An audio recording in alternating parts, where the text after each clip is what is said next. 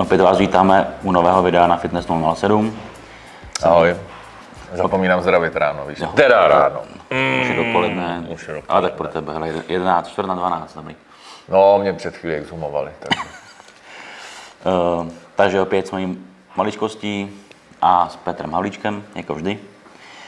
Dneska, ať půjdeme rovnou k věci, dáme si... si, Ještě teda než začneme, proč si říkáš tvoje maličkost? se tak říká, ne? Máš nějaký špatný pohled na sebe, nebo? Já jsi větší než většina lidí. Říká se v moje velikost, státě? nebo No to tak- říkám, to možná, možná, si to řekl nějaký, To bylo, ano, král já první, No. že? ale jako mě to prostě k tobě řekneš moje maličkost, ty vole, podívám se na tebe. Jenom na fotce, když jsme vedle sebe, tak, jako, tak říkej tahle maličkost a já Jirka Vacek třeba, nebo něco podobného. že? mimochodem, když to říká, že jsme vedle sebe, tak jsem se koukal No. to poslední video, naše, To nevím, co bylo. no to je jedno, a říkám si, ty, a říkám, já vlastně vedle toho Petra nevypadám úplně mladě.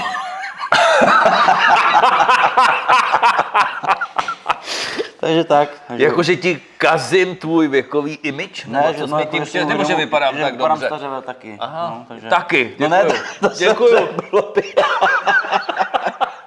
ne, že já...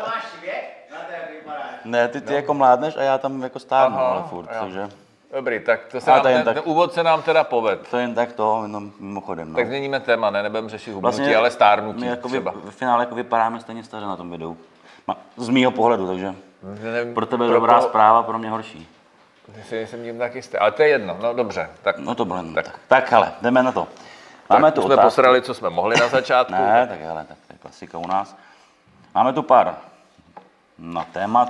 Dneska jsme ale vybrali takový, jak jsme říkali, hele, začíná pomalu jaro. Takže lidi budou chtít hubnout do plavek pomalu. Já jsem si vzpomněl, když jsem ještě dítě, tak se tady objevil, občas se tady objevily za komunistů filmy z produkce Volta Disney, což jako bylo neuvěřitelné. Že tady takže Sněhurka, když byla, to byla pecka a pak byl Méďa Béďa. A jak si řekl to Jaro, tak já jsem si vzpomněl, celý ten film začínal tím, jak ten malý Méďa, který nevím, jak se jmenuje, stále běží takhle tou přírodou říká, Béďo, stávej, je Jaro, Béďo, stávej. Tak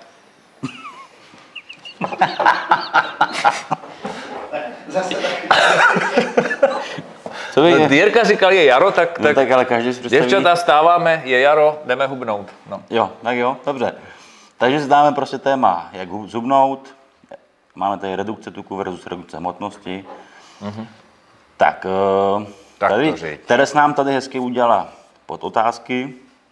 Každopádně nám jsem dala, aby jsme to uvedeme tam pravou míru. Já nevím, jestli to lidi pochopí, já to chápu. A napsal nám tady v uvozovkách redukce tuku a redukce... Já to říkal, že to dneska nepůjde. Jenom pro ty, co sledují podcast, tak jsem si právě vylil Coca-Colu. ka... Vole, kafe.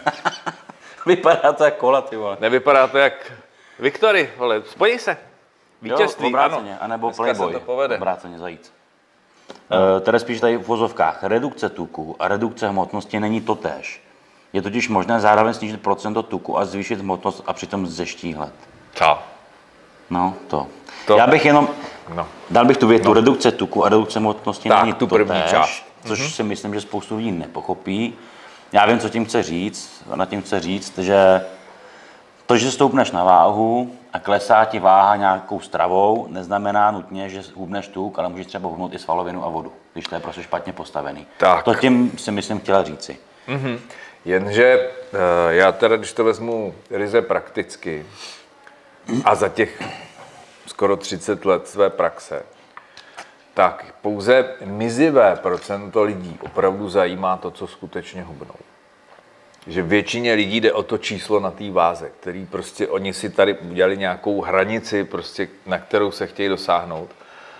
A i kdyby to mělo být jak pardon, jak říkal Menčík, takový vtip. Paní učitelka Sedláčková vážila 140 kg a její manžel Sedláček byl o 30 kg lehčí, protože v první válce přišel o nohu. A eh, já mám někdy pocit, že jako až do těchto těch absurdit se dostávám, při tom, že opravdu, opravdu tam, kde ta fixace na to číslo, na té váze je tak obrovská, že vlastně nevnímají to, to ostatní, že třeba jdou tím, co dělají i do devastu toho organismu, že opravdu přichází obrovské množství eh, aktivní hmoty, že to tělo, když bylo trochu oplácané, tak vypadalo relativně k světu a teď tady po nějakém tomhle dietním zásahu, kdy se dostali na tu svoji v úvozovkách ideální váhu, tak vypadají třeba o 10 let starší a um, ani se na to tělo nekouká úplně jako hezky, protože to celý zvadne. Já s sebou souhlasím, ale právě proto mi přijde vlastně důležité to zmínění tady. Aby se lidi uvědomili, to jim třeba říct, že skutečně nejde jenom o to číslo na té váze, jak oni na tom lpí, ale o tom, jestli skutečně hubneš tuk, anebo solovinu a vodu. A to je přesně pak, jak říkáš, že člověk, který mu jde jenom o tu váhu, bude špatně mít nastavený prostě ten režim, bude hubnout svalovinu, tak ve finále pak sice bude na té své superváze, ale bude to na ní všechno vyset, svalovina bude pryč a bude vypadat o starší. Takže... Tak. Tak ono, uh, upřímně řečeno, vždycky, a, a to víš i ty sám, že jako hubnout čistě jenom tuk, to nelze. Že vždycky, vždycky odejde i část té aktivní hmoty. Uh, u, u těch třeba obézních, který mají třeba i problém s retencí, tekutin se zadržováním vody, tak, tak se třeba začne normalizovat trochu to vodní hospodářství, že jde i část vody dolů, uh, té extracelulární. Ale eh, nejde jde o to, aby ten poměr byl aspoň trošku, trošku normální, že? Aby to nebylo o tom, že je to půlka tuku a půlka aktivní tělesné hmoty. Tam je potřeba si uvědomit jednu věc, která třeba spoustě lidí tady u toho nedochází, že vlastně když má nějakých 20-30 kg navíc, takže vlastně i ten korzet svalují to tělo, hlavně ta dolní polovina je uspůsobená tomu, že musí nosit o těch 20-30 kg navíc. Takže když to nebudou držet silovým tréninkem, tak ta ztráta prostě té svalové hmoty, tím, že ubydou ten batoh, mm-hmm. tak vlastně ty svaly potom vlastně už tolik nebudou potřebovat. Takže přesně to je o tom pochopení toho, že ten silový trénink, nebo řekl bych stabilizační a silový trénink uhubnutí já považuji za nesmírně důležitý. Že to není jenom o tom dělat třeba tu vytrvalost někteří, to jsme se zase dostali úplně do jiné oblasti, pardon. Ne, nedostali. Je to, ne. ne. No právě to je to zásadní informace, která by tu měla zaznít. A to jsme zmiňovali v tom předešlém videu posledním spolu, že přesně ta hovadina za nás, no. že prostě to není, že 80% úspěchu tkví ve stravě. A tohle myslíš? Aha, ale prostě je to aha. o tom pohybu. A právě když jakoby chci zhubnout a zároveň, jak už zmiňuješ, nikdy nejde jenom čistě tu, vždycky tam jde trochu svaloviny, tak je strašně zásadní tam prostě mít i ten silový trénink, který nutí to tělo se adaptovat na tu zátěž, protože, jak se říká, použij nebo o to přijdeš. Ano. A pak je šance, že při té ztrátě tuku aspoň ta část těch svalů se bude zachovávat daleko díl, než by člověk jenom prostě hubnul tím, že drží dietu. A tady je ještě další věc, která je důležitá, kterou si málo kdo vůbec, ne, nebo většina lidí vůbec neuvědomuje těch hubnoucích. A mám pocit, že to neuvědomují ani obezitologové, ale uvědomují si to fyzioterapeuti. Tím, že ten člověk řeší váhu a spousta jí se snaží hubnout rychle, tak se mu zaprvé mění těžiště těla. A za druhé, to, co ztrácí z těch svalů, to není ta kastle, ale je to většinou ten hluboký stabilizační systém. Takže většina obézních, která začíná hubnout rychle, tak si stěžuje, že najednou začne všechno bolet. Řeknu, my jsme začali hubnout a nás začalo bolet najednou celé tělo. A začaly se objevovat různé komplikace. A to je přesně o tom, že vlastně každý dobrý fyzioterapeut, což jsou skoro všichni, já mám strašně rád fyzioterapeuty, a že mám pocit, že oni jsou jedni z mála, kdo jsou schopni se pořád ještě na ten organismus dívat komplexně. A nejenom jako na játro a na, na, na quadriceps nebo na hamstring, že jo? ale jako vidí pořád celého člověka.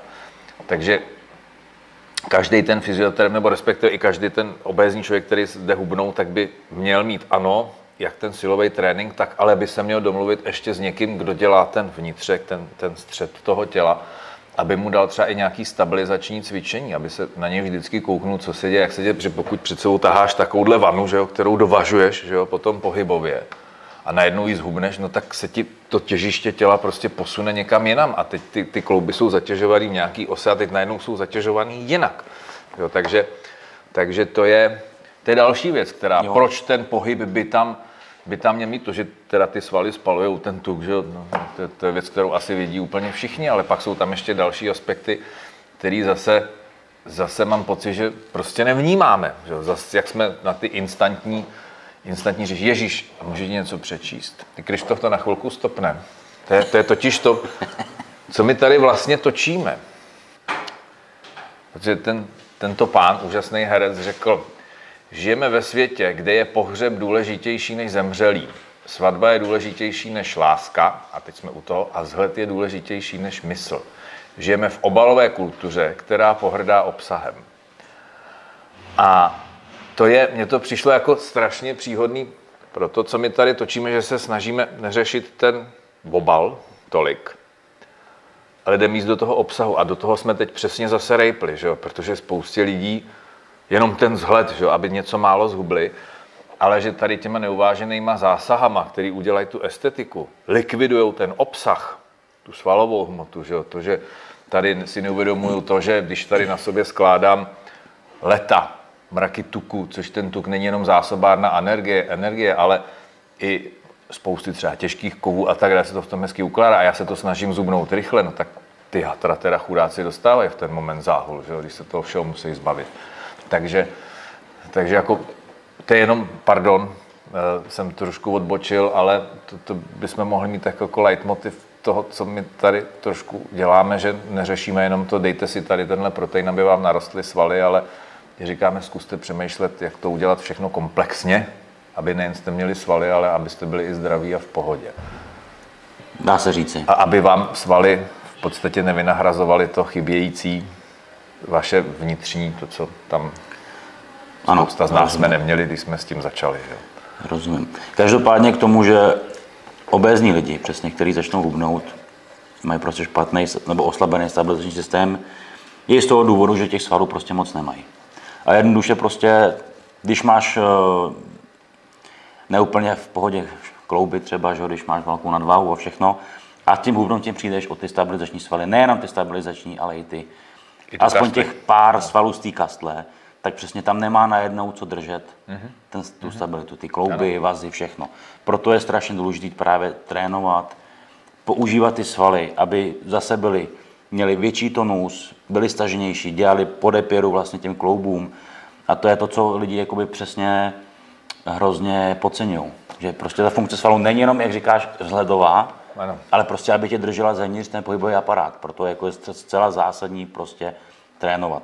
Jenže to je, to je bohužel to, co mě dneska jako úplně dostává do kolen, protože uh, i velké firmy, které se zabývají hubnutím, řetězce různé a tak dále, jsem najednou zaregistroval, že inzerují hubnutí bez pohybu.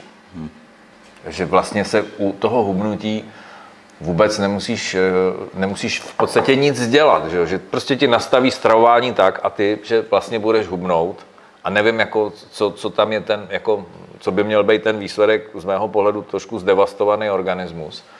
Ale tak si někdy říkám, si třeba nejsou domluvený s, jako s nějakou další částí toho biznisu, řeknu, my vám je tady zubneme, ale oni se trošku rozpadnou, tak tady máte další pacienty na, na opravu. Ale já eh, to jsem to samozřejmě znevážil teďka, že ano, tam jde zase jenom o tu kastli, že, že bohužel tam zase nikdo neřeší dál, protože nikdo nechce jít do té hloubky, o trošku mm-hmm. více zabývat se s tím, co to dělá, že jo, všichni potřebujeme jenom tak, tak rychle potřebují zubnout, že jo. A hele, shodneme se asi v tom, že se líp kouká na někoho, kdo má mírnou nadváhu, ale pevný tělo. Ano. Než na někoho, kdo sice má jako v úvozovkách ideální váhu, ale vypadá to jak kostra potažená rosolem a na tom je nějaká plachta, aby to držela všechno pohromadě. Já bych teď chtěl, já to trochu jako asi odbočím, ale je to, a teď nemám nic proti běhu, samozřejmě běh je super věc, ale když se kolikrát podíváš na někoho, i na štíhlou prostě ženu, která jenom běhá, jenom běhá, tak hrozně často vidím přesně povyslej zadek, je celá skřivná. Prostě jak je minimum těch svalů na tom těle. Oni, ty lidi jsou ve finále štíhlí, ale mají tak málo svaloviny, protože ani nepo, nepo, nepoužívají vlastně ty rychlý svalový vlákna. Že to tělo jste, i když je štíhlý, tak je povolený. To bych řekl, se mi tohle stává. To že neběhá moc často, pokud má povolený zadek, protože ne, běhaj. tam... Právě myslím fakt ty lidi, kteří hodně běhají. To jako ne, nemyslím jako povolený, že, že to, ale tam prostě není žádná hmota. Jsou to placatý zadky bez tvarí, a vlastně to tělo je strašně tohle. měkký. Protože když... na tom zadku poznáš, že si nejlíp, jestli ten člověk hýbe, nebo jestli jenom sedí, no, že jo, tam. Ale jako víš, to tak je, ještě jak nepoužije rychlý svalý vlákna, tak prostě...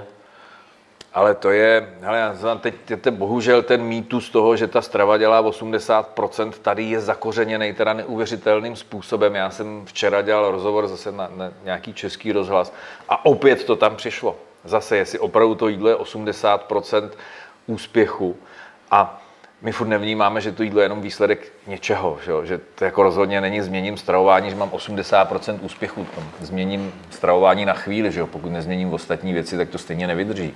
Ale, ale jako myslet si, že to půjde bez pohybu nebo bez dalších věcí, to je strašně naivní a jako uh, chápu, že je to velmi biznisový, protože jako prodáš všechno, že jo? přípravky na hubnutí, že jo? bez pohybu, teď jsem někde četl, dokonce billboardy se objevily medicínský, že na obezitu existují tabletky už dneska, mm-hmm. že, že se to dá léčit jako tabletkama, takže nevím, jak si to mám představit, jakože si dám teda ty léky a, a nemusím nic řešit, nemusím upravovat jídlo, nemusím se hýbat, nemusím přemýšlet o sobě, naládu se zase nějakýma pilulema a ono, to, ono se to celý udělá za mě, že jo? takže složit. Já jsem včera, když jsme tady u toho zrovna poslouchal rozhovor s jedním, s jedním lékařem, který si vede takovou jako statistiku.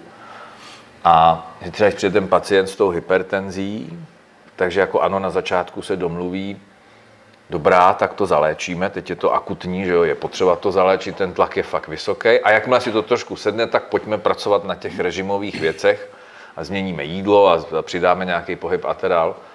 A on říká, no, že bohužel většina pacientů řekne, doktor, jak to tak necháme mě to vyhovuje, takhle mě ty prášky zabrali, já nic dalšího měnit nechci. A přestože se mu ten lékař snaží vysvětlit, hele, tady příčinou je tvůj sedavý životní styl a tvoje nadváha nebo obezita a tvoje jídlo, já bych to tak nechal. A tak je to ve všem. My často řešíme jenom ten následek, ale nikdy neřešíme tu příčinu, která se furt bude stejně opakovat. Ano. Ano. Jako... Řešíme symptomy, neřešíme příčiny velmi často, což právě u, speciálně u nadváhy a obezity, to je vlastně symptom něčeho špatného v našem životě. Takže jako, tak jestli na to zase budou další tablety, tak hmm. super, přibude to jenom k tomu, co všechno do sebe teďka perem a možná budeme šťastný. Brzo bude možná, vlastně teď jsem chtěl říct, že budou možná tabletky, naštěstí oni už jsou, já zapomněl, že už jich je spousta. Každopádně, ale ať se pohneme z místa, mm-hmm. no, už mlčím, už, k něčemu, už tak eh, půjdeme k prvnímu bodu. No. Máme ještě body, a my jsme to probrali. No, to, tohle tu počínající větu. Dobře. Ale jak velký vliv má genetika na to, jak budu vypadat?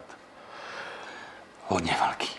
Tak, uh, hele, asi bych řekl, že záleží na tom, co se jako ví, co je dominantní a co ne. Tak asi jako typ kostry je daný geneticky. Barva očí je daná geneticky. Tvar lepky pokud ho nezačnu formovat, že destičkama, výborně čtvereček vyformem daleko lépe, říkal Šimek s Grossmanem, že můj první klobouk.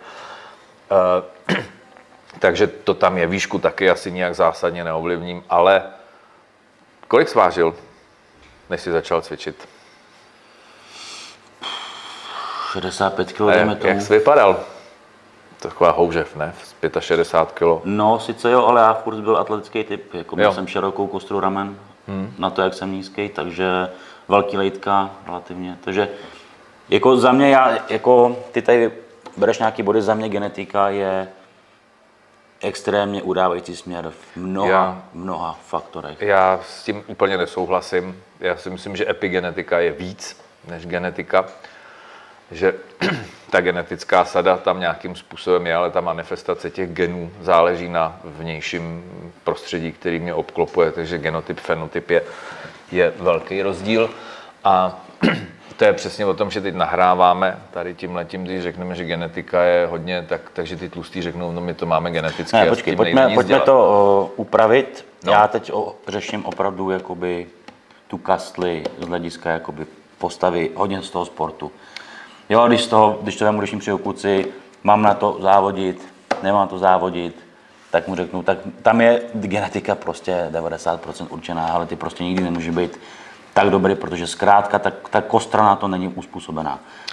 Poměr těch vláken svalových se dá relativně teoreticky měnit ještě, i když vždycky bude někdo mít větší tendence k rychlým svalovým vláknům, někdo k pomalejším, těm vytrvalostním, ale furt to jde tou prácí, tím zaměřením jakoby lehce měnit. ale jakoby ten poměr prostě kostí, upnutí svalů, dílku vláken, velikost prostě kloubů, to jako... Ale já, když poslouchám všechny ty různý možný příklady a tak dále, které se samozřejmě netýkají tady tohohle, ale třeba i různých jako zázračných vylečení a podobných věcí, tak je dneska, čím jsem starší, tím více kloním k té myšlence, že myšlenka tvoří hmotu, jo? že spoustu věcí jako svým přemýšlením si schopen ovlivnit. Placebo, že to je typický příklad. Ale uh, to umí strašně málo lidí. Jo. Takže pokud bychom vzali tu většinovou populaci, tu naprosto, tak ano, přes některé věci se jít nedá, ale pak je tady pár lidí, kteří je schopný jít mnohem dál a vytvořit mnohem víc, přestože tam ten, ten genetický, uh, genetický handicap nějakým způsobem asi, asi bude. Takže jako OK, genetika hraje jako značnou roli. Když se řešil lidský genom, že jo, tak si všichni mysleli, nebo tehdy vědci si mysleli, že že vlastně jakmile poznáme všechny geny, takže rozkódujeme kompletně člověka a, a budeme rovnou vědět, co se děje a co se neděje, nebo jak to bude. Ale pak se objevila epigenetika, ta do toho hodila vidle a řekla, že jo, sice hoši máte pravdu v tom, že tam ty geny takhle jsou, ale oni se můžou a nemusí manifestovat a i ty onkogeny, že jo, které jsou, tak vůbec se nemusí projevit, že to záleží na, na eh, vnějších faktorech. Takže, takže Máme první ne úplně schodu, řekl bych. Myslím, já si myslím, že furt uh, popisuješ trochu něco jiného než já. Ty tady řešíš roli epigenetiky a roli přesně jakoby buněk a všem možného, ano, ale já tady teď řeším kosterní, kosterní stavbu těla hlavně. Tak stavbu těla tu moc neovlivní. Tak jo, ano. O tom se bavím. Takhle, můžeš ovlivnit v situaci, kdy začneš tomu dítěti nakládat v raném dětství v období růstu Shodneme se v tom, že když vezmeme dva jedince, kteří by byli geneticky stejný a jeden sportovat bude a druhý sportovat nebude, takže pravděpodobně ten, co bude ten IT a bude sedět u toho počítače, tak bude vyšší, než ten druhý bude mít jemnější kostru, bude mít menší osvalení při stejném genetickém základu, než ten člověk, který ho já začnu od malinka zatěžovat, kdy ta kostra se prostě začne adaptovat na tu, na tu zvýšenou zátěž, i ta svalová hmota. Takže v tomhle tom bych jako si dovolil jako polemizovat, že tam ten vliv na to může být, ale v zásadě asi, když mám genetiku na 160 cm, tak z toho 2 metry nevyrazím. To, to, to asi nepůjde. To chci říct. I když bych to natahoval na Ale mě já to beru už pohledu toho, ty už to bereš z těch malých človíčků, který už uspůsobuješ do nějakých rolí. Ale já se jako bavím o běžných lidí, kteří už jsou dospělí v dnešní době a už mají Nevyrosteš, no. Ve 30 už nevyrosteš a, jo. a kostru ram taky nerozložíš. Ale pokud jde o, já nevím, o buněční prostě věci a, a funkce orgánů a nastavení hlavy všechny, tak tam jako věřím, že ta epigenetika, samozřejmě tam s tebou souhlasím, může změnit spoustu věcí. Ano, ale třeba tady, to, je to, co je, to, co je tady jako v těch podotázkách, že o rychlost metabolismu a ukládání tuku na těle, tak jednoznačně ukládání tuku na těle i geneticky to, kde ten, nebo kde ten tuk ukládám, je dáno geneticky, že jo? to znamená, když jsou děvčata v rodině všechny prdelatý, tak eh, i, i to, že jejich to ženský potomstvo bude mít spíš tendenci ukládat ten tuk na, na zadku, na stehnech, tam bude, že to nebude o tom, že se ta postava úplně změní a, a bude to, bude to třeba ten typ, to jablko, že místo té mhm. hrušky, to znamená to rozložení tuku na těle je vlastně dáno ve spoustě případů rychlost metabolismu taky, ale tady zase se asi shodneme v tom, že ten metabolismus s tím cvičením, cvičením, jídlem, otužováním, vlastně, že to můžu nějakým Poměrem způsobem svalů. urychlit. Tak, přesně tak. To znamená tady jo, takže uh, asi bych to uzavřel s dovolením tím, že jsou věci, přes který nejede vlak. Prostě v momentě, kdy se narodím kostrou jako atlet, tak eh, asi jako Schwarzenegger nikdy vypadat nebudu, i kdybych cvičil. Bude ze mě hezký Frank no, Zane. Když narodíš jako atlet, tak může být jako Army. Atleti jsou většinou mezomorfního typu. Tak, jako. jako vytrvalec. Jo, jako, jasně, jako, tak, ek, tak. Když se narodíš jako ektomorf, jako vysloveně vytrvalec, tak z tebe maximálně bude Frank Zane, estet, že jo? ale nikdy z tebe nebude Arnold nebo, ježíš, jak se jmenoval, takový ten černoch obrovský svýho času. No, Sergio Oliva. Myslíš ano, Sergio? Ano, takže to z tebe asi nikdy nevyroste. Tak. Ale co se týče metabolismu, tak tam jsem schopen s tím do určité míry samozřejmě, samozřejmě pracovat, i když, jak už říkal svého času profesor doleček, tak říká hold, někdo se narodil s metabolismem Škoda 120 a někdo s metabolismem Tatra 603, což pamatují pamětníci, že jo, ty, co se na nás dneska koukají, už netuší, co to je, prostě hold, něco je nevýkonného a něco, on to říkal jinak, někdo má ten karburátor rozeštelovaný a žere o trochu víc, to znamená, že ta spotřeba je tam, je tam prostě vyšší. Tak, teď jdem dál asi. Nebo jestli chceš ty ještě Ne, myslím, že jsme to definovali jasně. Jakoby, nebo troufám si říct, že už jasně. Mhm. Uh, druhá. Stejný příjem energie, ale rozdílné rozložení makroživin, může to mít vliv na hubnutí? No ježíš. No ježíš. Když jsem tisíc kalorií v cukru, anebo Ano, ano, v bílkovině, tak to bude přesně, tak, tak, přesně tak. To znamená, eh, pokud ta otázka je hubnutí a složení stravy, jestli na to má vliv složení stravy, no tak jednoznačně ano. Ale v tom jsme zase, teď se dostáváme do té genetické odlišnosti, trošku hold, každý z nás je trošku jiný, někomu vyhovuje víc sacharidů v jídelníčku a méně tuku, někdo to má obráceně, ale to jsou třeba i věci, které výrazně ovlivňuje i to moje vnější prostředí a situace, ve, kterým se, ve kterých se nacházím, že když jsem ve stresu, ve spěchu, tak mi bude spíš vyvolat méně tuková, více sacharidová strava. Naopak, když jsem v klídu, v pohodě, tak těch sacharidů potřebuji méně a toho tuku můžu mít. Těch aspektů je tam zase, zase eh, mnohem víc, než jenom to, když se na sebe Přesně tak. podívám. A ona ta otázka zní vlastně jako jednoduše, nebo jednoduše se ní odpoví z naší strany, ale to je, myslím, jedna z, jeden z těch problémů lidí, že ještě spoustu jich si myslí, že opravdu ano, kalorický, celkový kalorický příjem je dost podstatný, ale pro hodně lidí fakt si furt myslí, že je jedno, z čeho ty kalorie jsou, Ano. což jsme tady i zkrát zmiňovali. Prostě Ale ono není to furt tak je. Bohužel pořád tohle to v těch lidech zůstává a neříkám, že úplně ve všech, ale setkávám se s tím pořád. No přece, když snížím kalorický příjem, tak musím vždycky zhubnout. Ano, možná třeba na 14 dnů to bude fungovat na 3 týdny, při tomu tělu najednou seberu nějakou energii, než se zpamatuje a než dokáže efektivně využívat to další. Hele, a tady to jsme, tím jsme si krásně nahráli tady na to. Co je to kalorický deficit?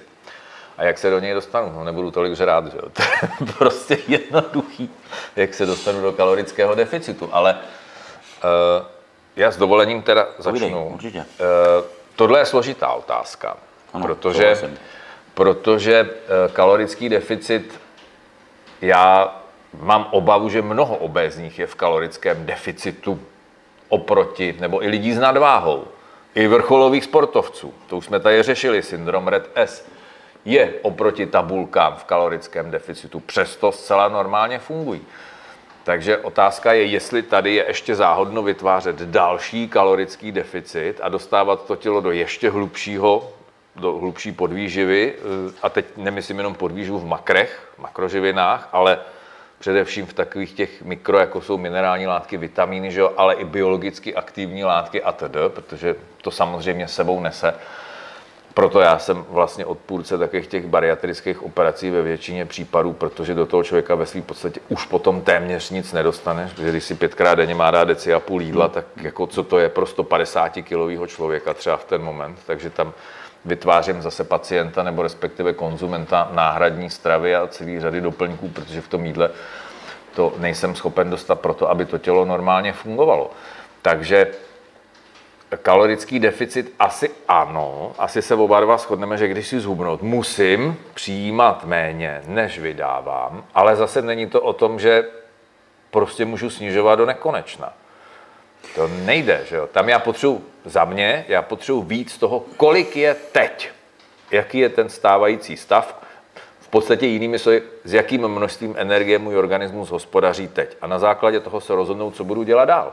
Protože já u spousty klientů nevytvářím kalorický deficit, ale oproti tomu, co mají, vytvářím kalorický přebytek. A přesto začínají hubnout. Ale ona tahle otázka je strašně zavádějící a myslím, že by vydala na jedno samotný video taková mm-hmm. otázka. Je obrovský kontroverzní v současnosti. Ano. A s tím, co říkáš, jakoby já souhlasím. A kdyby, kdyby jsme asi vzali ideálního člověka, který funguje relativně v pohodě, opravdu, opravdu jí hodně, je v nadbytku kalorickým, Ano. tak vždycky ten deficit by měl fungovat Ano, v úvozovkách. Problém v dnešní době je takový, a jak jsi říkal ty, a je smutný, že já dělám jako ze spoustu lidma, kteří jako sportujou, neříkám, že jsou sportovci vrcholoví, ale a jako a pro mě je děsivý, že ty lidi chtějí zhubnout ale třeba 60% z nich jako nejsou, nejsou jakoby v nadbytku, ale jsou Ano. v deficitu Ano. a nehubnou, naopak Ano. přibírají. A to je právě to nejhorší, že nám, protože dneska je strašně procento lidí opravdu jakoby v tom deficitu stále a oni chtějí hubnout a nejde jim to. Mm-hmm. A to už jsme tady rozebírali i zkrát. Ano. že ve finále se to dá říct, že stejně pokud nikoho chci, ten deficit bude vždycky fungovat, jenomže spoustu lidí já nejdřív musím dostat do nadbytku, abych Mhm. ve finále jim ten deficit pak mohl udělat. Ano, ale je to prostě o tom, co pořád i mnoho našich kolegů nechápe, a to je to, že jeden stravovací režim a jeden energetický příjem vždycky bude fungovat jenom chvíli. Že já si s tím jídelníčkem musím hrát stejně jako s tréninkem. Pokud chci jít dál, já nemůžu jít furt stejně. Já nemůžu furt dělat na benči uh, 30 nebo 10 opakování s 80 kg ve třech sériích každý trénink, protože mi to bude fungovat na začátku, ale po čase už to nebude dělat nic. Že? Stejně to i s tím jídlem, já si s tím potřebuji pořád hrát. Teď si vem, kolikrát za ten rok ty změníš jídelníček, aby si se někam dostával. Že? A teď my tady žijeme v tom, že tak, tak teda vytvoříme kalorický deficit a ono to bude fungovat. Přesně to nefunguje. Nebo nefunguje to stabilně a je to jeden z důvodů, kdy vlastně, jak jsme se bavili o motivaci a tak dále, vůle, která je podepřená motivací, tak ale v momentě, kdy přestává mít ten výsledek, to znamená, ono mi to přestává fungovat, tak ale se oslabuje i moje motivace. A tím pádem klesá vůle a já se dostávám zase zpátky a začínám jíst normálně, protože prostě v momentě, kdy nemám výsledek, tak nevidím jediný, proč bych to dělal. To znamená, je strašně naivní si myslet, že nastolím jeden jídelníček a tím se dostanu do toho cíle. To se možná v historii povedlo v takových těch táborech, o kterých radši nechci mluvit, kde to asi takhle fungovalo, ale tam se bavíme zhruba o 400 kilokaloriích eh, denně a obrovském stresu a zimě a nevím čím všem, což tady samozřejmě, samozřejmě tak eh, není. Ale to, že ve své praxi oba dva jsme zažili to, že ten člověk striktně dodržoval, vážil, že jo, řešil, cvičil a přišel po dvou měsících s tím, že má sice je to super, že má dole 10 kg, ale víc už ani ťuk, a že každé další snížení příjmu už mu nepřináší nic, maximálně půl kila za měsíc a pak už zase nic, tak svědčí jenom o tom, že ten organismus už se dokázal zadaptovat na to, co mu nastolil a dokáže s tím prostě hospodařit. Neříkám, že jako dobře, protože když tam spousta věcí chybí, že jo, takových těch, těch věcí, které ovlivňují fungování metabolismu, nejenom ty makra, ale s tím samozřejmě, čím nižší mám energetický příjem, tím méně i mám vlastně celou, a když že neřešíme kvalitu, že, protože spousta lidí řeší jenom ten deficit, ale neřeší kvalitu. Takže vlastně už nikdy nemůže, nebo respekt ne nikdy, ale v téhle situaci nemůžu optimálně prostě fungovat. Takže ano, chápu, že pokud se bavím bavit o tom, že ten obal je důležitější než obsah, tak jako naprosto dokonale rozumím tomu, že fungují všechny ty instantní keto diety, protože to, co ten člověk chce, za těch měsíc něco schodí, že jo, pokud by to měl jíst dál, tak se z toho zblije, protože to se nedá vydržet, že jo, to už je jako uh, velká, uh, velká nálož a vrací se zpátky k tomu, protože je to celý vlastně nepochopení celé té problematiky, která je mnohem složitější, než jak se prezentuje.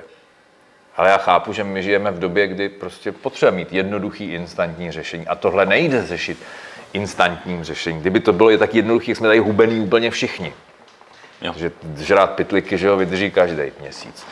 A to je pro mě ten, furt jsme ty otázky, ale ten problém nebo jádro toho problému, že mně přijde, jestli, nevím, jestli to přijde mně, nebo jestli, když jakoby se zamyslíš nad svýma zkušenostma za ty leta, mně přijde, že je to jakoby hrozně moderní problém tohle. Že se dneska ten, kdo chce zubnout, tak je vlastně kvůli tomu všemu v těch deficitech strašně dlouho. A dnes jako dříve, asi třeba, když bych já nežil 15 let zpátky, tak za tebou třeba chodili jakoby lidi, kteří chtěli zubnout, tak asi jedli víc než třeba v dnešní době. Mně přijde, že dneska, ten, že, nebo se s nimi setkávám já, ty lidi, kteří chtějí hubnout, tak jsou na strašně málo kaloriích. Dělají spoustu aktivit. Mm-hmm. A přijde mi to, že, že se to furt jenom jako zvětšuje. Řekl, že- mají tak zasekaný ty metabolismy, že kolikrát fakt i já mám problém, jako jde z toho dostat. Jako. Hmm. Není to jako sranda. Oni třeba, co lidi, kteří jim říkají, a já se, to jsou třeba chlapy, a oni, já nevím, eh, dělají sport, cvičí, běhají, do toho mají zápasy, ať je to tenis, nebo ping-pong, nebo cokoliv. Jsou, do toho mají třeba jakoby problém sníst 1800 kalorií a fakt mají, nemají hlad. Ty mají řekl to problém to zásadní. tam dostat. Ty řekl teď v podstatě to zásadní, jak jsem se při své nedočkavosti řekl dvakrát to ale. A to je přesně ono. Protože v minulosti, to říkala, myslím, ne naše slavná herečka, nebudu ji jmenovat, že blbec zapomene na jídlo. Že?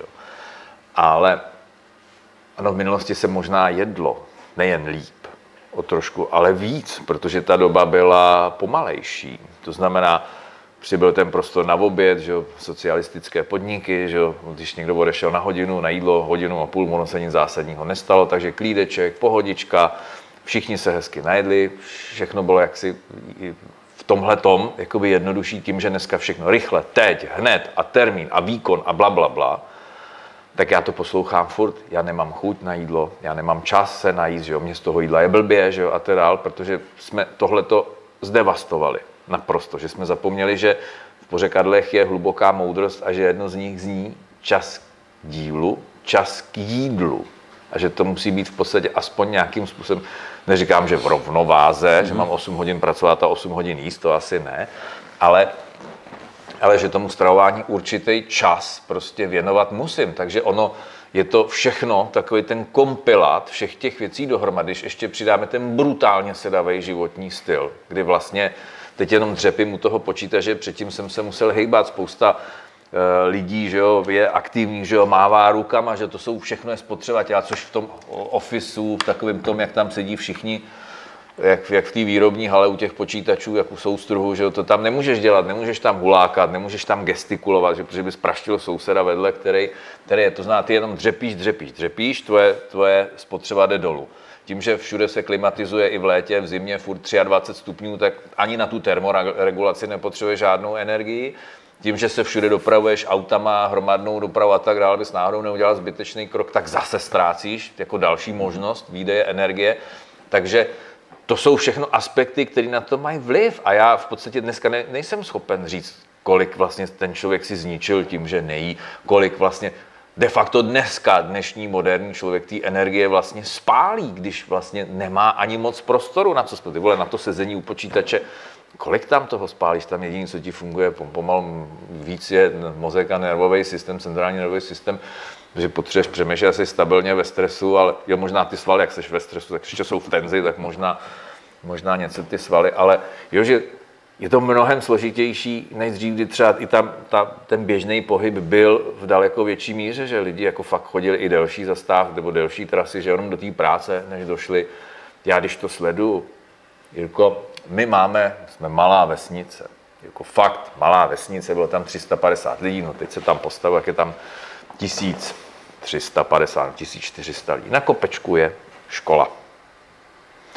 Se školkou. Já tam s těma dětma chodím a vím, že když mám kočárek a kluka na zádech, tak jsme tam za 7 až 8 minut. A přesto většina rodičů tohle jezdí autem s těma dětma. Takže jako nemůžeme se divit tomu, že prostě ta situace je taková, jaká je, když jsme líní i tu prdel zvednout na ten běžný běžný pohyb a jenom třeba dojít těch 10 minut někam. No. Jo, takže, takže ono to s tím hubnutím je ještě složitější, než jenom to řešit v rámci toho jídla. Takže tady asi doufám, že teďka naši diváci chápou, jakože říct, že 80% je strava, naprostá hovadina. Ano, možná to bude 80% v situaci, kdy se budu celý den hejbat, budu psychicky v pohodě, budu dokonale spát, jenom se prostě přežírám. Že? protože mě to prostě baví, no tak v ten moment se přežírat nebudu a, a ono to půjde možná samo. No, ale v dnešní době, fu, fu, fu, fu, fu. A proto jsou tak populární ty instantní řešení, že jo? No vlastně, no, tak. A teď ty zase, už končím. No každopádně, tady jsou k tomu podkategorie ještě. No o kolik procent příjmu má přijít snížení kalorického deficitu. A to je přesně něco, co si myslím, že my tady v tomhle videu dneska nemůžeme ani zmínit. To nejde. Protože teď jsme se bavili o tom, jak ty lidi naopak ještě méně, než by měli, nebo no. x z nich.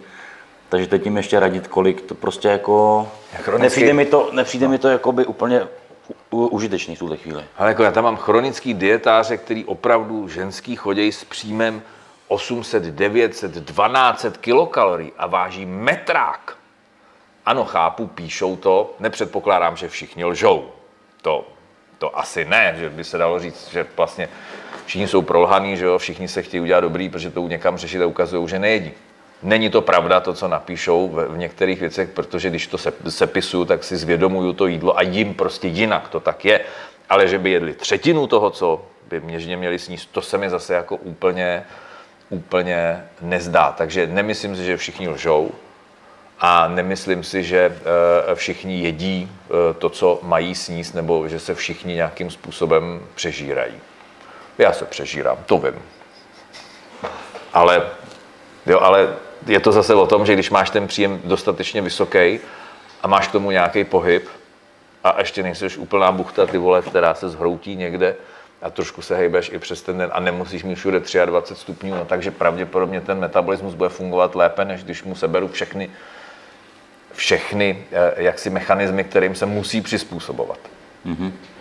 Ja.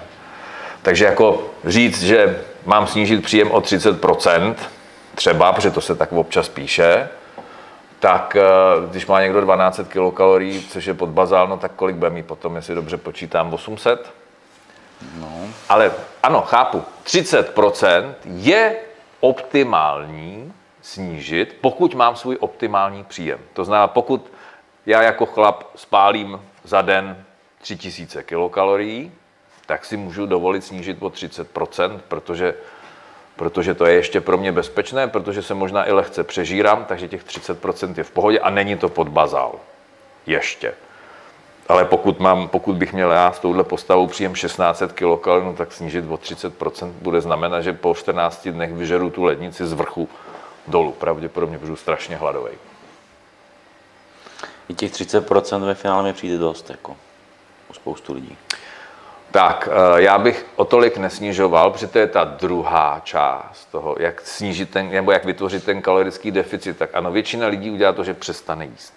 Pak je ta, nebo omezí jídlo, ne přestane jíst. Druhá část, ta menší, vytvoří ten kalorický deficit tím, že začne běhat třeba, nebo začne cvičit. No a ty chytrý, co jsou, tak o trošku snížej příjem a o trošku přidají množství pohybu. A to bych řekl, že za mě je ten nejideálnější, když teda se budeme bavit, jak vytvořit kalorický deficit, tak lehce úbytkem, ubráním z jídla a větším množstvím navýšení pohybu. Já bych možná šel ještě jinak, já bych možná nechal ten příjem, který mám při aktivitách bez pohybu, zaměřil bych se výrazně na kvalitu jídla a přidal bych k tomu pohyb. To znamená, vytvořil bych ten deficit jenom tím pohybem, s tím, že ale bych začal výrazně lépe jíst. Takhle to, jestli dobře chápu, tak takhle to dělám i já nejraději. Nejdřív, když třeba by schazovali, přidám jim aktivitu. Pokud na ty aktivitě nehubnou dostatečně, tak pak třeba snížím lehce ten příjem kalorií. A tak. nikdy bych nešel jako přes 20% za mě. Ale vždycky je samozřejmě, pokud jí dostatečně, ještě znovu důrazně, pokud jí ten člověk dostatečně kalorií, tak pak můžeme nejdřív zkusit, nebo za nás asi teda nejdřív pohybem, zvýšením no. pohybu a pak... Jirko, no. a teď otázka, kdy jsi měl naposledy klienta, který se fakt přežíral? No ne, že přežíral. To takový klienta jsem... Neměl. Protože ten nepřijde. Nespomenu si. Nespomenu ten si. nepřijde, že jo. Ale já za sebe musím říct, že většina lidí, je buď v rovnováze, nebo spíš v deficitu.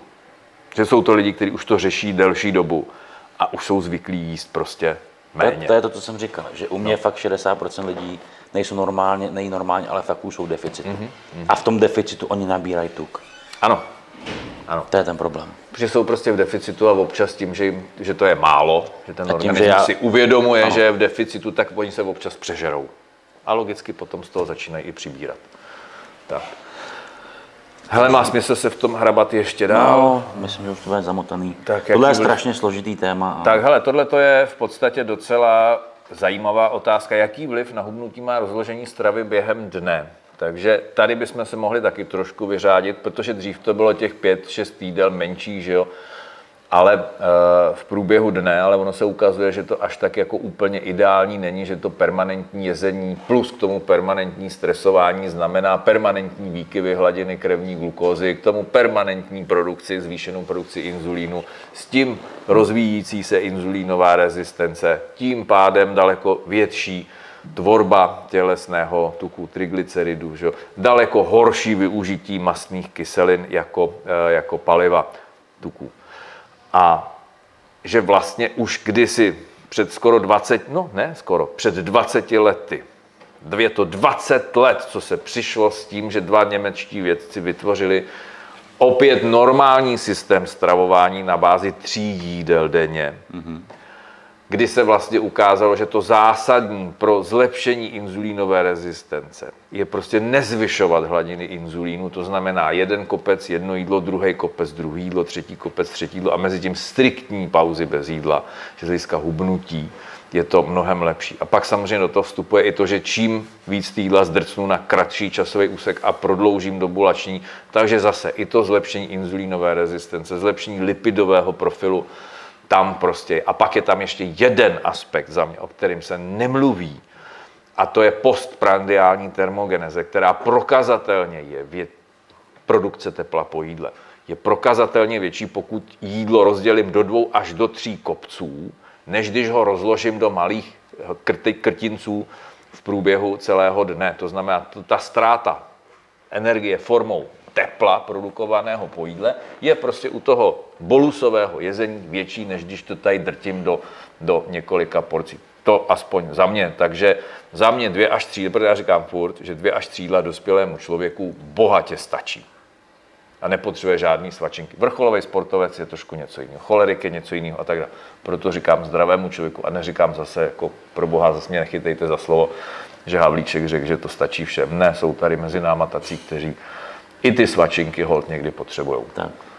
A nebo jsou když rozčilou děti, tak taky zažírám občas. Ale finál ani jakoby, i tak i tyhle lidi kolikrát nedělají pořád stejně, že jo? Máš prostě den, kdy si no. chceš dát čtyři jídla, ano. no ale pak si dáš třeba zase, jedeš týden na dvou jídlech, na třech jídlech. Ale já to mám třeba tak, že v průběhu týdne mám prostě oběd, večeři a možná mezi tím malou odpolední svačinu. Ale o víkendu, kdy jsme s dětma od rána do večera, no tak s nima posnídám, poobědvám i po večeři, tak mám tři jídla. Jako není to přece nutné, aby to furt bylo jak přes kopírák. Mně se líbil Dušek, jak jednou říkal, no tak vstanu a mám hlad, no tak mám hlad, no tak se najím. A když nemám hlad, tak proč bych jet, když nemám hlad, že jo? A když nemám hlad ani v poledne, no tak si nedám, tak si dám třeba až večer. No a když není večer, nemám hlad, tak si dám druhý den. No hlady nikdo z nás během jednoho, dvou nebo tří dnů prostě neumře. Ani to tady furt řešíme, máme to téma, tam ty děti, k tomu se dostaneme, ty maminky šílený, že jo, když to dítě nemá tu svačinku, že, jo, že umře hlady, no jak by mohlo umřít hlady, když si nedá svačinu, většina dětí oplácaných, že tu tukovou zásobu prostě má, že nevidím jedinou důvod, proč by měli svačinky. Naopak moje zkušenost je taková, čím víc do nich rveš ty svačinky, tím míň ti jedí potom ty hlavní jídla, které jsou důležitější než nějaká svačinka že jo, mezi jídlama. Takže opravdu pro to dítě stačí fakt málo na svačinku. Takže jako a pro dospělého člověka, zdravého dospělého člověka, ano, chápu, když máš brutální reflux, takže asi nebudeš jíst bolusově, ale budeš to drobit do více jídel, ale zas tam musí, zas to, zas to tak jednoduchý, pryč od tohohle. Prostě z mého pohledu, když chceš zhubnout, radši méně, často větší porce jídel. Souhlasím. Jako i já jim třeba, nebo dlouhodobě, nebo dlouhodobě, jedl jsem nějaký období fakt tři jídla a dal jsem si pozor, aby všechno jsem nahrnul tak, abych fakt jedl třikrát, to no. znamená ne, že jsem měl, že někomu řeknu tři jídla a říká, OK, mám, já mám tři velký jídla, říkám, a jak? No mám, mám jídlo velké, mám snídaní velkou, no pak dám jenom třeba protein s tvarohem, pak si dám oběd, pak si dám protein s banánem a to. jo, jo, jo, jo, Takže jo. jako spíš, když se bavíme o třech jídlech, to znamená třikrát výkyvy nebo produkci slinivky jako inzulínu, tak prostě se bavíme o tom, že třikrát něco s ním velkého naraz. Takže já, a když, když, řeknu, když si vemu, že si dám třeba protein, kolikrát, protože si ho chci po tréninku dát, tak jim třeba čtyřikrát denně. Tak. I jako já v úvozovkách jako sportovec. Nebo... Je to v podstatě, když se to nějak zesumuje, prostě žádný uzobávání, žádný zajídání, žádný amerikána s mlíčkem a s nějakým sirůbkem vevnitř, prostě Snídaně, v oběd, večeře, každému to zdravému člověku to stačí a mezi tím jenom piju neenergetický nápoje. Tak nebudeme striktní v tom, že když říká, nesmí se ani kafe a tak dále. Ono, i to kafe u těch citlivějších udělá drc, že ten cukr trošku vyskočí nahoru. Takže... No, tak kafe mi neberu. Já ti ho neberu. Já, Ty tady děláš drz, drz, Já tady dělám drz, drz, drz, ano. Ne, jako nebere Já to si rád prostě, drcnu. jo, nebere to v extrémech, jako, Ano. aby to lidi nechápali. Někomu neříkáme, někdo po, potřebuje si dát těch pět jídel prostě, ale jak říkáš, pro běžný, většinu běžných zdravých lidí prostě tři velký jídla jsou i za mě ideální.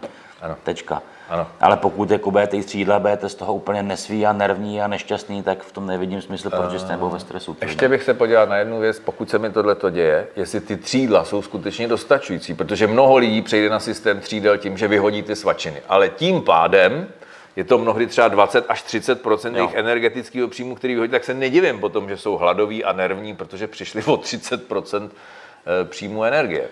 Jo, a pak jsou takový který, který ti řeknou, uh, ale mi to sedí ty třídla, ale já prostě v té práci nemůžu fungovat, protože jsem narvaný a trávím to strašně dlouho, je mi těžko a prostě pro mě vyhovuje víc. Tak a je to ale potom zase o tom rozložení, že o té skladbě, jak za prvé z čeho to jídlo složím a za druhý přece, když celý den pracuju, tak mně přijde trošku jako šílený říct, že oběd má být největší jídlo z celého dne. Že? To znamená, když si dám největší jídlo z celého dne v poledne, no tak, tak potom tam dvě, tři hodiny umírám, jak ten Warwine na pláži, že? který o to vyvrhlo ven. Takže to jako taky takhle nejde úplně. Je to zase jsme u toho, že to potřebuji upravit i ty jídla tomu, co ten den dělám, ale i svému temperamentu, že jo, prostě cholery, který jede, jede, jede, no tak ten rozhodně nepůjde na třech jídlech, že. To prostě cholery, když si dá tři velký jídla za den, myslím impulzivního cholerika, nemyslím takový ty choleriky, jako jsme my, takový No, ty normální cholerici. No já jsem byl dřív hodně impulzivní. cho. No, já taky. A, a, a zase s čím víc A stárnu, čím se vyklidníš víc, tím už to... já si říkám, že jednou ze mě bude takový ten žlučovitý dědek, pravděpodobně, že to takhle půjde dál, protože ta doba mě k tomu jako trošku vybízí, že to nedokážu přecházet jenom v ale já se s tím srovnám nějak. A to tam máme, nemusíme dávat. Každopádně ještě u té otázky zmíníme toho čas posledního jídla před spaním. Což byl taky dřív ten obrovský mýtus, že jo, prostě po, šestý se nesmí jíst. Záleží, v kolik jdu spát, že jo? A jaký, hlavně, jaký je můj biorytmus.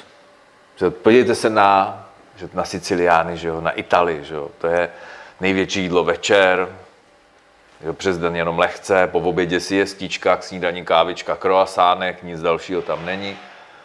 Přesto ty lidi jsou zdraví, jsou relativně štíhlí, jsou v pohodě.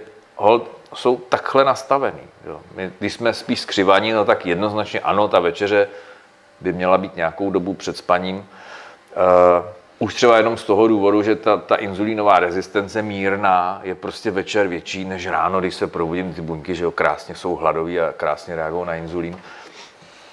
Od, jsou odpočinutý, že a tak dále, když celý den žeru, a ještě když mám těch 5-6 jídel, že no, tak večer už to tak nejde, ale, ale uh, říkám, záleží na tom, co jsem, že když jsem sova, tak přece a, a chodím spát mezi půlnoci, jednou stávám v 9, no tak si nedám v 6 naposled večeři, že protože ještě krkám v oběd, že který jsem měl ve 3 hodiny. Ne, tam bylo to jako, abych, eh, za mě by se lidi neměli prostě bát toho, že když snají večer, že se nebudou tlustý automaticky z toho. Jo, jako on třeba klient říká, ale já prostě hele, fakt nestíhám přes den a fakt večer mám hlad. Já mu říkám, prostě se najez večer.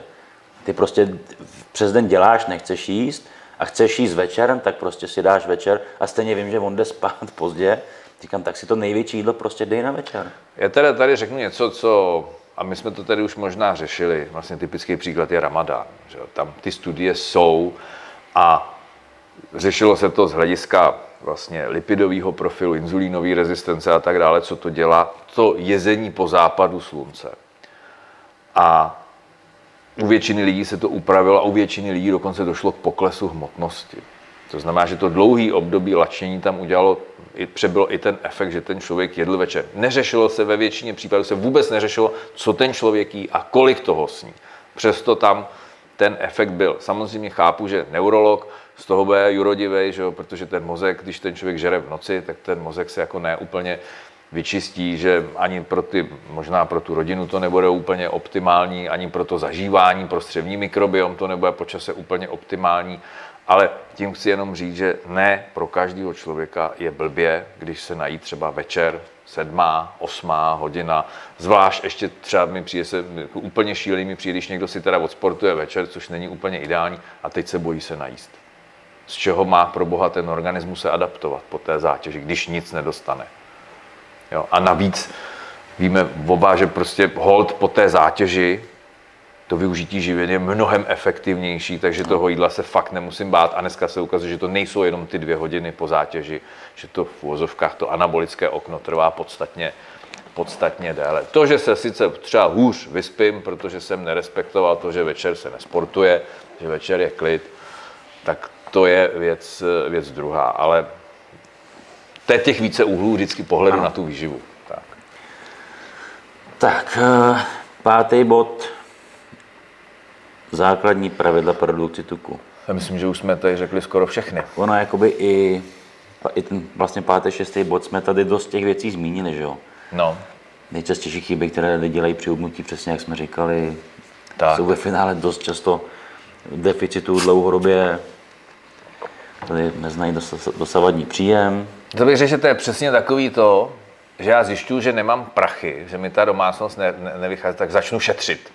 Ale vlastně já vůbec nevím, kolik vydělávám. Mm-hmm. Ale začnu šetřit. To už jsem zmiňoval, no. Tak. Přepálí začátek, jasně, to je ta, ta přemotivace, nějaká, nevím, prostě ne, ne, nesmysl. Zítra si tam půst. Ty? Ne, to, to takhle ty lidi slyší, jako víš, najednou i jak, jak pozorká prasata. O zítra začnu, dám si půst.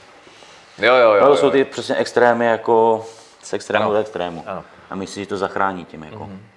Omezení nezdravých věcí, člověče, co tím ta terka mohla myslet? Omezení nezdravých věcí.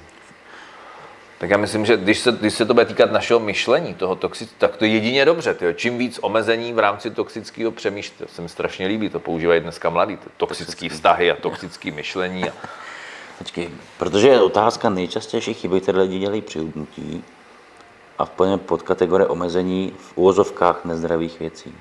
To je otázka, co si pod tím asi kdo představí, nevím, to bychom mohli přeskočit. Co tohle? To je to ponuzání. Já bych řekl, že omezení nezdravých věcí je v pořádku, pořádku. ať už hubnu nebo nehubnu. Prostě nezdraví věci nemám dělat. Možná tím myslela třeba uh, takový zase extrém, jakože Nebudu jíst žádný cukr. ne, přesně nedám si ani třeba jednu kosku cukru, anebo nepřidám si ani kolečko víc banánů nad rámec prostě toho, co mám mít v Ano. gramech. Asi Ano. možná tímhle. Nebo já nevím, Já nevím. nebo ani si nezobnu, já nevím, čtverečku čokolády, protože Protože čokoláda je zdravá. jako je to asi, dá se říct, prostě nedělat žádný extrémy. Tak, Ani ale tohle je důležité, tohle je zajímavé. Selhání, nejčastější selhání. Co si pod tím, co si pod tím představuješ, pod selháním? Selhání, to si představím spoustu věcí. Například selhání je to, že mi, nebo z mýho příkladu, že lidi mi drží nějakou stravu, ale najednou prostě je ve stresu, něco mu ujede a najednou nebo vidí něco, na co dostane strašnou chuť a sežere mi třeba pizzu. V tu chvíli si řekne, teď jsem selhal, Tak už to můžu a dorazit tomu, celý tak ten dneska den. už to pustím a začnu od pondělí. No. Tak takovéhle selhání jako znám spoustu.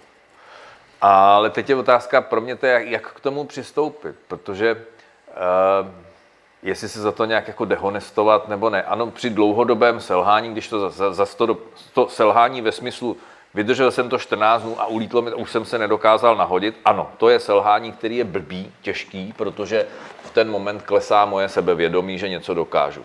Jednoznačně. Čím víc selhání mám, čím víc pokusů, které se nepovedly, tak, tak to nejde, že? To je jako, když bude sportovec se snažit skočit, ne, nevím, pět metrů do dálky, to jsem dal hodně málo, že? Eh, A, a, bude, a po každý skočí 4,50, 4,50, 4,50, když to skočí 20krát, 30krát po sobě, jak už si nevěří, že to někdy dá, že jo? To, to, to stejný, když budu se furt snažit hubnout a vždycky to skončí bonusem, že jo? Že jojo plus k tomu dvě kila, no tak pak už v podstatě ani nemám důvod začínat, protože už v té palici mám to schéma zase selžu. Ale to krátkodobý selhání, no tak bože, no tak, tak Takových přijde strašně moc. Jako. ano, až že ty chlapy po té 70 se to začnou chápat, že to selhání je zcela běžný, že, že holce s tím musí smířit, že ty, ty věci se stávají. Takže i tady v tom, v době, kdy pro boha jsme tady 24 lomeno 7 obklopený jídlem a žrádlem, vlastně neustále, tak ten, ten útok na ty naše emoce, teda na ty naše pudy, půd obživný, půd mít se dobře, je prostě obrovský. A to je o té motivaci, potom o té síle, ale jako, takže není neobvyklý, že ten člověk prostě selže, teď si sedne někde na párty, že jo, kde všichni jedí. On se snaží teda držet něco, ale teď všichni vidí, že tam žvejkají, kouká na to jídlo, no tak to selhání je tam velmi častý. A není potřeba si to jako až tak jako úplně vyčítat, když se to stane jednou za týden, no tak, tak bože, tak se stalo, tak jsem si něco dal, takže dobře, tak pochopím, proč se to stalo, pokusím se příště ty věci udělat jinak, prostě třeba na tu párty nepůjdu, nebo si zalepím hubu, nebo já nevím co, prostě něco udělám, aby se mi to nestalo, ale potřebuji to pochopit, proč se to stalo. Potřebuji tomu porozumět, že jo? a nejenom říct, že jsem debil, no zase jsem to nezvládl, no tak když si řeknu desetkrát za den, no tak to už pak nic nedělejte, že jo? o nic se nesnažte. Jako za mě bych to řekl, že pokud něco dělám soustavně, tak bych vůbec nepřemýšlel nad selháním. Protože i když si tam zobnu, No. ale prostě soustavně celý rok držím nějakou prostě přiměřenou stravu, která má svoje opodstatnění, má svý výsledky z dlouhodobého hlediska, tak přesně nemusím bát selhání. A nebo když selžu, tak si to nevyčítám a prostě jedu normálně svůj běžný režim. To tak prostě každý to tak má. Jako. No, jenže v momentě, kdy se ti začne ta jedna chyba furt opakovat, že která ti to hatí, tak tam potřebuji rozumět. Že. Potřebuji vědět, proč se mi to děje a ne si za to nadávat. To je mm, to, to zásadní. Ne, že jsem debil, který to neudrží, ale tam je třeba nějaký spouštěč, který tu situaci prostě vyvolává a já mu nerozumím. Takže já ne, nepotřebuji jako ze sebe udělat toho, toho největšího vyvrhele, neschopného a, a tedy sám před sebou, ale vlastně zjistit, proč se mi to děje. A proč vlastně v tomhle opakovaně se mi nedaří udržet tu vytyčenou linii. Že to je to základní, že? protože pokud se na tom shodneme, že nejvíc, co ovlivňuje naše stravování, jsou emoce a půdy, tak já potřebuji vědět, proč se to vždycky rozpoutá a proč plásnu údeří ta desátá a já jdu vypucovat tu lednici že v ten moment. Proč vlastně, co tam je za ty okolnosti? Já když to neumím sám, no, tak si, si začnu s někým povídat, kdo se mě bude ptát a, a možná na to přijdem, proč se to děje. A proč vlastně to selhání se děje. A zkusíme vymyslet jiný mechanismus pro to, aby k tomu nedocházelo. Aby se to převrátilo někam jinam, ale to vytvoření toho nového schématu potřebuji počítat s tím, že je prostě delší. Že to není o tom, že jeden den najedu na něco jiného a vytvoří se mi nová synapse a, a už to tak pojede a už to tak bude navždy. A potřebuji napřed zbourat tu starou a pak postavit ještě tu novou. Takže ono to přece jenom je trošku delší proces a tohle si musím uvědomit, že vlastně nelze ty věci změnit takhle, že pokud, že se vrátím k tomu přežírání, pokud 30 let prostě žeru v 10 večer, tak velmi těžko se, se udělá to, že už tam jíst prostě nebudu. Když tam je nějaký spouštěč, který mi to dělá a vlastně udeří desátá a já jdu jíst. Jo? Mm-hmm. Tak, tak to, ale už jdeme do finále. Jo, asi k tomuhle není co říct. Nebo je co říct, ale furt bychom se točili v kole. Ano. Uh, sedmý, můžu používat doplňky stravy pro podpoření redukce tuku, spalovače, proteiny. Jako, No, jako, jako téma, který za mě je složitý. Samozřejmě za mě ne. I placebo funguje. Počkej za tebe, že nemůže používat? Ne, že za mě to není složitý. Jo, takhle. říkám, i placebo Ne, jako funguje. jasně, jasně. No. Ne, jak jenom chci říct, že nespolíhal bych, a jsme opět do toho, ten základ prostě je ten pohyb a ta strava A spaní, a spalováč a, a protein. psychika. Samozřejmě může na pomoci, ale berte to tak, že to je, je to doplněk k tomu všemu ostatnímu a pomůže to z jednoho, z jednoho dvou procent. Jako jasně proteiny pomůžou prostě vyšší příjem proteinů, je pro tělo, víc spálíš prostě energie, Na druhou stranu taky, když nemáš adekvátní spotřebu k tomu, taky ten protein se může změnit na tuk. Že jo? Bohužel to Jasně, tak prostě jasně. je.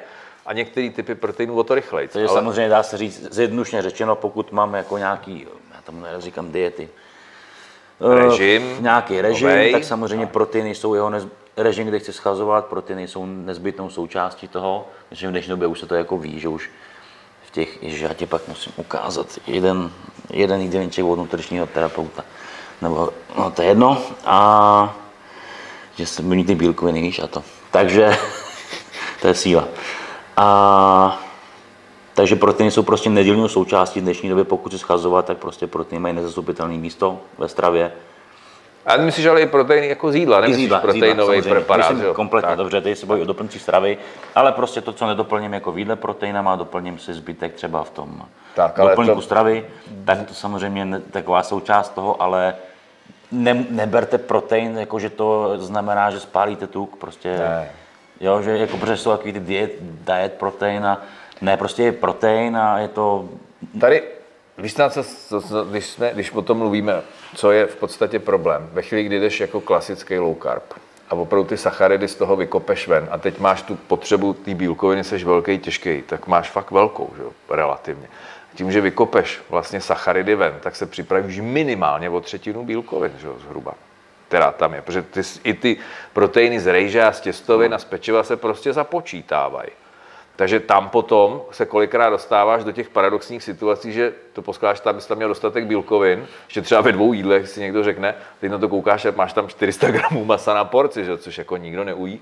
Takže v ten moment možná se hodí použití nějakého toho, toho proteinového, proteinového preparátu, že zase normální dáma, že jo, která se snaží zubnout, zase se shodneme v tom, že ten protein, když to ují ve třech jídlech, tak nepotřebuje.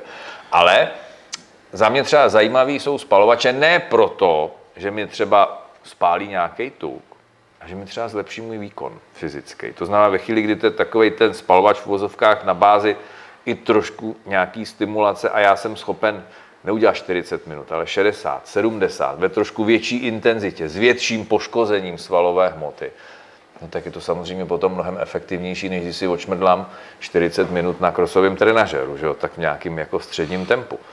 Takže tam bych tu roli viděl, ale to, že si spousta lidí myslí, že se bude ládovat ládovat nějakým spalovačem a že to půjde samo. Obávám se, že éra, kdy byl volně prodejný pseudoefedrin s kofeinem, který jako fungovali, eh, řekněme si, i do značné míry bez pohybu, tak ta už, ta, ta už je pryč. No. Tady je řečeno spalovače, ano, můžou pomoci za předpokladu toho, že dodržujete určitý pravidla, zásady pohybu tak. a stravy. Pak je to nápomocný, ale pokud budete jíst s jako prasata, tak to, že si po mekáči zapijete tabletu spalovače, tak z toho jako... Lightkou kolou. nezubnete. A takže to je tak asi. A mě tady ještě napadlo jedno téma tady v rámci tady toho, protože furt se to motá kolem toho pobytu, protože tady ještě jedna věc, která ti říká, nemusí se ani hejbat, ani nemusíš jíst dietu, což jsou různý takový ty neinvazivní v uvozovkách liposukce, protože liposukce znamená ten tuk vlastně, takový různý ty rozpouštění tuku a, a tedy což lidi jako si myslí, že tím nějakým způsobem prostě dokážou hubnout, ale, ale hold, jako bez práce nejsou koláče, to, že si někde lehnu a někdo se o mě půl hodiny nebo hodinu stará a něco mi rozpouští, tak jako kam, kam to potom přijde, že jo, ten tuk. I kdyby ho rozpustil, tak... No, mně to přijde celý, tohle posudce paradoxní věc úplně, ale tak. Ne, já jsem dostal teď nedávno otázku, jestli je možné nějakým způsobem hubnout jenom někde. No je, když vemeš ten skalpel a uřízneš to sádlo tam, kde ho mít nechceš a vytvoříš třeba z prdele si uděláš nový kozy, že jo? Což se normálně... To se dělá normálně. To se dělá, no, já vím, že Na ty si vem, že na co, na, ty, ty, ty, ty šáhneš a ti řekne, to mi nešáš na kozy, ale na prdel. Něco se může stát. Ano. No, uh... Myslím, že jsme k tomu řekli dost. Samozřejmě je to téma, který se může probírat neustále dokola. A jak jsme řekli, u nějakých otázek by to vydalo na samotný video, ale stejně bychom všem nezodpověděli přesně to, co oni chtějí vědět, slyšet, což my nikdy neděláme. My můžeme dát jenom nějaký nápovědy, berličky, nebo... Já bych to, já bych to uzavřel tak. Bez práce nejsou koláče. Prostě to nejde bez pohybu, bez dobrého zem, bez odpočinku ne. A pokud chcete bez práce koláče, běžte si koupit instantní štíhlost a instantní štěstí na bázi keto diety. Určitě budete první měsíc naprosto spokojení, zhubnete bez pohybu, bez ničeho, možná vám bude jenom trošku blbě u toho, nenažerete se, ale tu váhu dolů sundáte. To, že k tomu potom dostanete bonus, ve formě možná stejný, možná i vyšší váhy, to už je věc druhá. Ale pokud se tím nechcete zabývat, nechcete přemýšlet a jde vám jenom o ten obal, jak jsme říkali na začátku, kupte si tohle. Účel vám to splní, ale potom nenadávejte za tři měsíce poté, že jste na tom stejně nebo možná ještě hůř. Tak to byla reklama. Ano. Ale hezký, hezký. Já mám, si všim toho kufru, co mám pod no. stolem, no, ten jsem dostal. Hezký závěr a není už asi co k tomu dodat. Takže za nás takhle všechno na téma redukce tuku a my se uvidíme zase u nějakého dalšího videa. Kdybyste zase neviděli nebo něco vás zajímalo, pište otázky po to video a Teres zase nějakou sumarizaci toho a uvidíme, co příště. Takže děkujeme za pozornost. Děkujeme. Mějte a. se dobře. A, a prostě mějte se dobře. Mějte tak jo. Prostě mějte tak se jo. dobře. Ahoj. Čau.